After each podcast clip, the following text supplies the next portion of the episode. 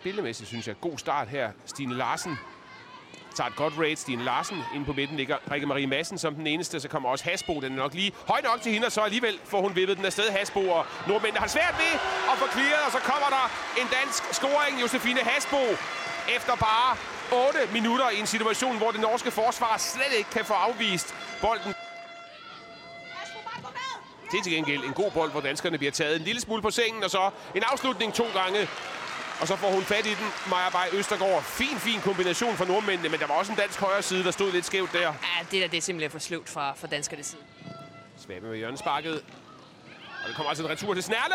Overlægger og ud. Centimeter fra, at Emma Snærle havde gjort det til 2-0. Opfølgningen for Snærle. Rent på overlæggeren. Ja, der kommer Tørsen i et overlap. Godt løb af Tørsen. Stadigvæk Tørsen. Og der ligger Signe Brun. Kæmpe mulighed. Der skal hun altså ramme den Signe Brun. Så især med de her gode perioder, de har her. Ja, Kyl igen. Ej, det er fremragende af Kyl. Igen er Kyl. Så skal der afsluttes Kyl.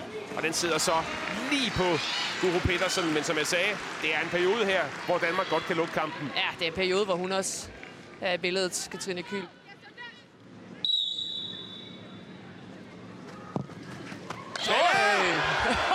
Viser det her venstrebenslyn, som hun har. Og Danmark helt fortjent foran med 2-0 på et brag af et frisparksmål. Ja, jeg ved, kan jeg ikke sige det.